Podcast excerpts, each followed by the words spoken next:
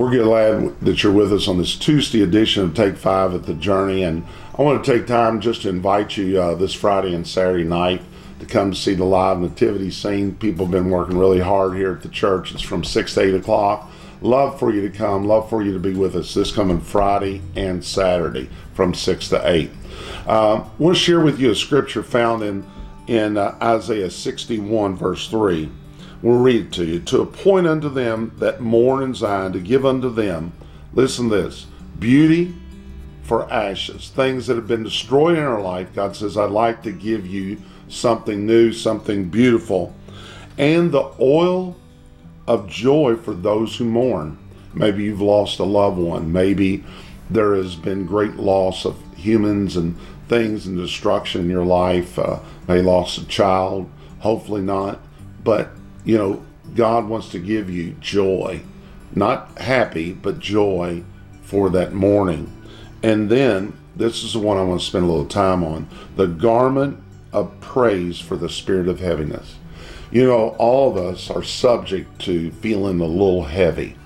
What heavy is, is being uh, depressed or discouraged.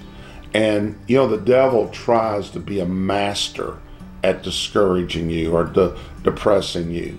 You know, one of the great things that I have found out is listen less to my head and speak more unto myself. That has been a real key in my life. I'm going to say it again speak more to myself. Like, I can do all things through Christ, which strengthens me. Instead of listening to my head that's telling me, you need to give up, you need to quit. There's no way you're going to make it. And you know what the Bible says right here? If we would learn to praise God, open up. You know, um, I was never traditionally taught to raise my hands unto God, but after I became a Christian, it was a natural response. And that's surrendering. It means surrender unto God and to give Him thanks for all the things He does.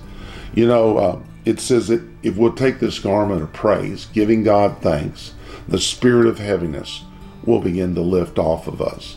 I don't want you discouraged. I don't want you depressed. I don't even want you heavy. And the way God says that He'll do it is He'll put a garment of praise upon you. Well, I love you. I want you to say to yourself this day God is a good God, and the devil's a bad devil.